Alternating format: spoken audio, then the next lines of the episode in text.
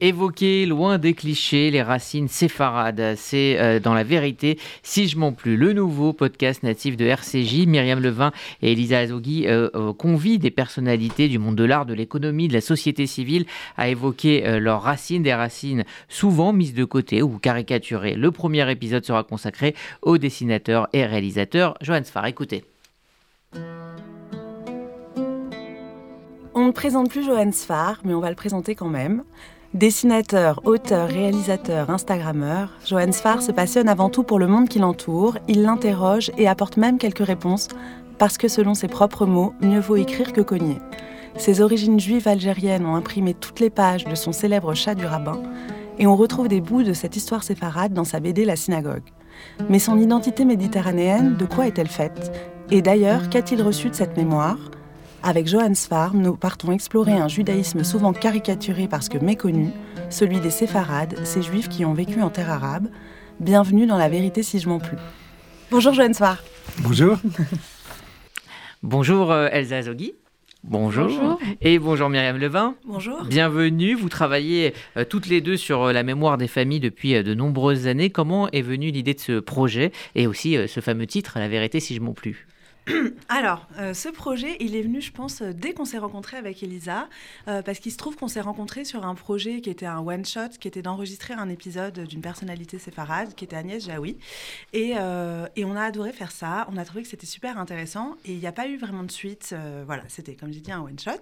Et on s'est dit tout de suite, alors qu'on montait notre société Milim, donc c'était l'année dernière, donc qui a vocation à écrire des biographies de famille, voilà, pas forcément interroger des célébrités, on s'est dit tout de suite qu'il y avait vraiment quelque chose à faire autour de la culture séfarade, qui nous intéressait particulièrement toutes les deux, parce qu'on a toutes les deux des origines séfarades, et qu'on ne se retrouvait pas dans les représentations euh, qui en sont faites, euh, dans la pop culture notamment, mais même... Euh, voilà, au, quotidien en France. Et, on n'a pas été déçus du voyage. Je peux laisser Lisa raconter un peu Oui, non, mais c'est, je pense que c'est un, c'est, ça part aussi d'une démarche personnelle qui nous intéresse, puisque Myriam a son compte Stay Tuned sur les, Juifs de Tunisie. Moi, j'avais fait un podcast sur ma propre famille. Je suis juive tunisienne et marocaine.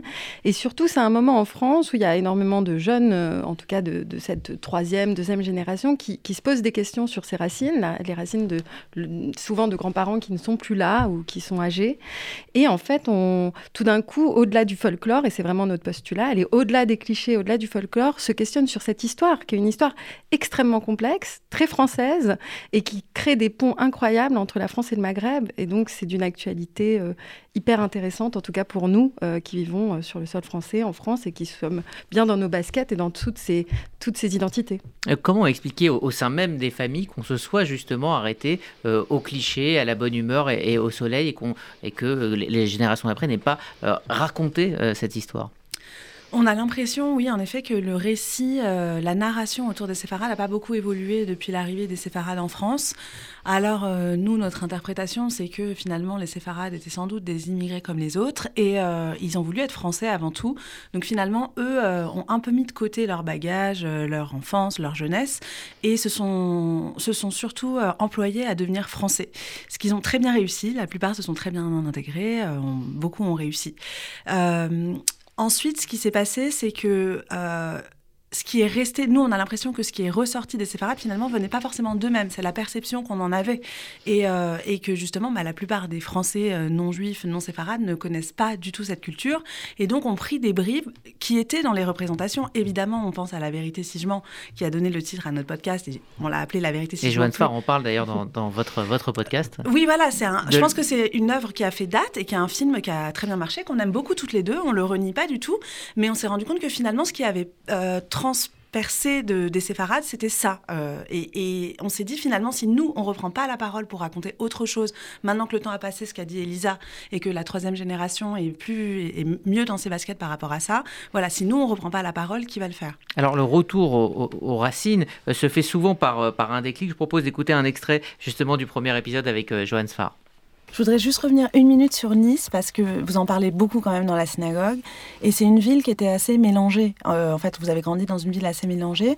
Est-ce qu'il y avait beaucoup de gens qui arrivaient d'Algérie qui n'étaient pas juifs? Je pense aux pieds noirs notamment. Je pense à des Algériens d'Algérie. À quel moment, vous, vous avez senti que c'était pas tout à fait la même histoire algérienne?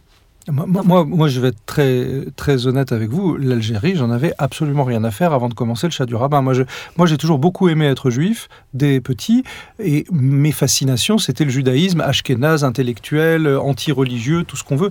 Et le judaïsme maghrébin, j'ai grandi dedans, j'ai baigné dedans, on m'en tartinait la figure tout le temps, j'allais à toutes les fêtes, tous les machins, la synagogue c'était pas mon truc. En plus, euh, Nice n'est pas la ville la moins raciste de France, donc euh, dès que vous avez l'air un peu arabe, c'est quand même pas génial, en tout cas à l'époque où j'y étais.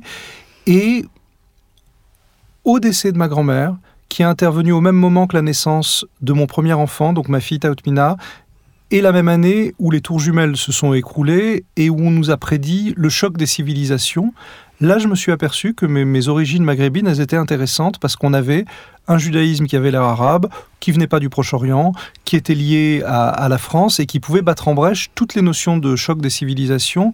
Et il y avait moyen de créer un récit enchanteur sur le Maghreb.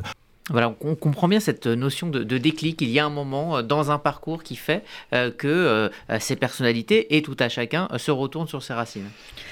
Moi, j'aime bien la psychanalyse hein, sur ça, donc euh, je pense qu'il y a un moment, nos racines nous rattrapent, notre identité, nos ancêtres en quelque sorte euh, nous rattrapent, et que pour se construire, en tout cas pour se sentir en bien à l'aise avec ça, on, y retourne. On y retourne parce que c'est notre héritage, parce qu'au fond, ça fait partie de nous et ça fait partie d'une familiarité qui autour de nous et qu'il faut aller chercher euh, cette familiarité. Il faut essayer de comprendre ce qu'il y a derrière pour se construire personnellement.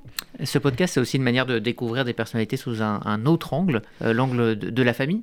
Oui, et alors c'est ce qui nous a beaucoup intéressé, et c'est pour ça qu'on a commencé avec Johan Sfar et qu'on était vraiment ravis de commencer avec quelqu'un comme lui, euh, c'est que ce sont des personnalités qui sont quand même très connues en France, et pas seulement des juifs, et qui finalement parlent assez peu de ce volet intime, donc de leur héritage familial, de leur, euh, de leurs racines séfarades. Et pour l'instant, on a un très bon accueil. En fait, on sent que ce, il y a un moment où finalement elles sont contentes d'en parler. Donc Johan Sfar ne nous a pas attendu pour parler de ça, mais il nous a quand même confié qu'il avait dit des choses qu'il n'avait jamais eu l'occasion de dire forcément, on a le temps dans le format podcast d'aller un peu plus loin. Et euh, c'est sûr que c'est aussi une façon de, de, leur redonner la fierté de cet héritage, de même que nous, on s'est réapproprié cet héritage avec fierté. Alors, qui euh, pourront euh, nous entendre dans, les prochains épisodes? Donc là, il y a le, premier avec Johan Svar, il y aura, il y aura un deuxième dans, quelques, dans quelques jours. Oui, exactement. Le deuxième épisode, on a Michel Fitoussi, donc, qui est journaliste, euh, euh, écrivaine, et qui a, qui a sorti là chez Stock un livre qui s'appelle La famille de Pantin, où elle revient vraiment de manière euh, précise sur ses origines tunisiennes, sur cette famille de Pantin, mais aussi sur l'histoire des Juifs de Tunisie. donc c'est passionnant. C'était une parfaite candidate. on, va, on va l'écouter.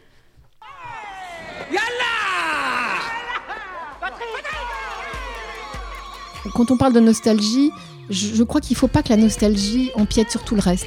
Je crois qu'il ne faut pas en faire un, étendard. Je crois qu'il ne faut pas en faire un passeport, une, façon d'être. Je pense que voilà, il y a ça, c'est moi, c'est nous.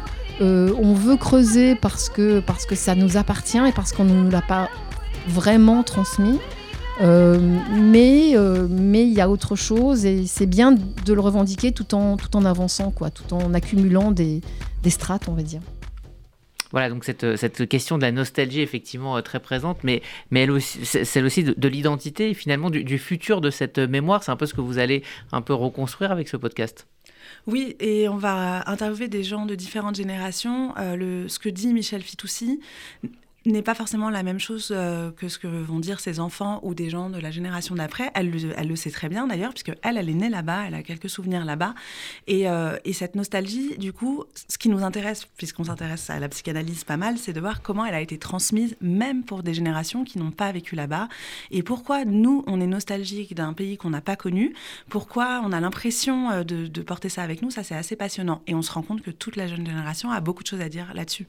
Et à une forme de nostalgie d'ailleurs, hein, parce que, euh, mais la nostalgie pas forcément triste, mais en tout cas un attachement comme ça sentimental euh, qui peut nous rendre nostalgiques quand on entend une musique, quand on, quand on goûte un plat. D'ailleurs, on a entendu le générique, je, voulais le dire, le générique, euh, c'est un remix de la DJ Sarah Perez alias Charou, et c'est très intéressant parce qu'elle a remixé Habiba Msika, qui est une chanteuse tunisienne assez old school, et elle en a fait quelque chose d'électro qu'elle passe en soirée, et elle, elle aussi, elle est trentenaire, elle se passionne pour son héritage séfarade, elle est très très emblématique de ce qui se passe en fait chez les jeunes Français pour la plupart, qui sont d'origine d'Afrique du Nord. En quoi ce, podcast peut-il parler au-delà de la communauté juive, au-delà de la communauté séfarade, peut-être même parler aux, aux Ashkénazes? Bah, Déjà, ça parle d'identité en règle générale, et je crois qu'on est quand même une génération en France où ces questions identitaires est très présente. Et puis surtout, ça parle de, de, de la France en Afrique, ça parle de colonisation, d'indépendance, de décolonisation. Johan Spar en parle brillamment.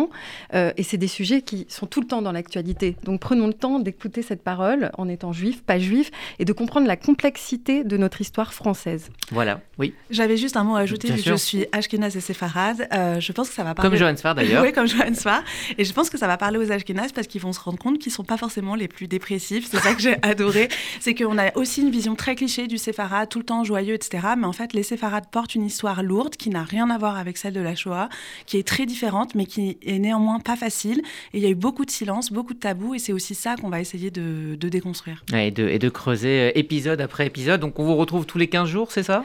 Euh, Ouais, toutes les 3 semaines, toutes un les mois. Semaines, il faut qu'on en discute. Avec des, avec des nouveaux épisodes. En tout cas, les deux premiers euh, sont déjà prêts. Vous pouvez dès aujourd'hui donc découvrir Johan Sfar sous un, nouveau jour, parler vraiment effectivement avec beaucoup d'intimité, de, de profondeur de, de, de sa famille. J'ai eu la chance d'écouter ce podcast. Je vous invite euh, à le faire. Ça s'appelle La vérité si je m'en plus. C'est un podcast natif euh, RCJ. On va vous en proposer euh, des nouveaux podcasts tout au long des, prochains mois. Et nous sommes donc très heureux de lancer ce deuxième podcast, donc préparé et imaginé par Elisa Azougui et Myriam Levin. Merci à toutes les deux.